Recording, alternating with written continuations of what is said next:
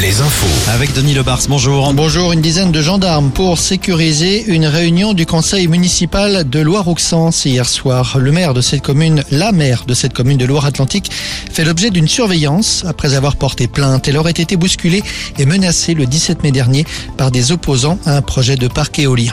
Notez que le préfet de Loire-Atlantique ainsi que le sous-préfet de Saint-Nazaire sont auditionnés au Sénat en cette fin d'après-midi. Les deux hauts fonctionnaires avaient été sévèrement critiqués par le maire démissionnaire de Saint-Brévin pour leur absence présumée de soutien. Des concerts de casseroles en perspective demain à Angers et à Laval. Elisabeth Borne est attendue à Angers pour y visiter une crèche. Visite sur le thème de la petite enfance. Elle est attendue aussi en Mayenne pour y rencontrer des demandeurs d'emploi et des chefs d'entreprise. Les élus de l'agglo de Tours ont présenté ce matin le tracé de la deuxième ligne de tramway, une ligne qui ira de La Riche à Chambray en passant par le centre-ville de Tours, une douzaine de kilomètres pour vingt-deux stations. La mise en service est programmée pour deux mille vingt-huit. L'U F C Que Choisir porte plainte pour pratiques commerciales trompeuses contre huit sites de commerce en ligne.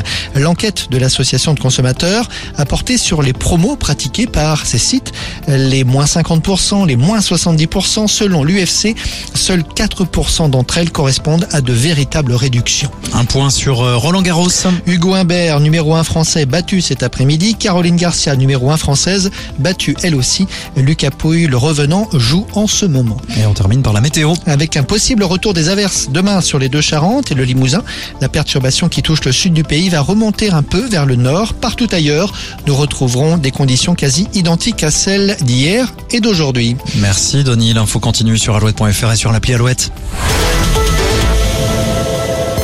Alouette vous offre The Weeknd en concert au Stade de France. Appelez maintenant le zéro huit cent vingt quatre-vingt-dix neuf mille. Alouette.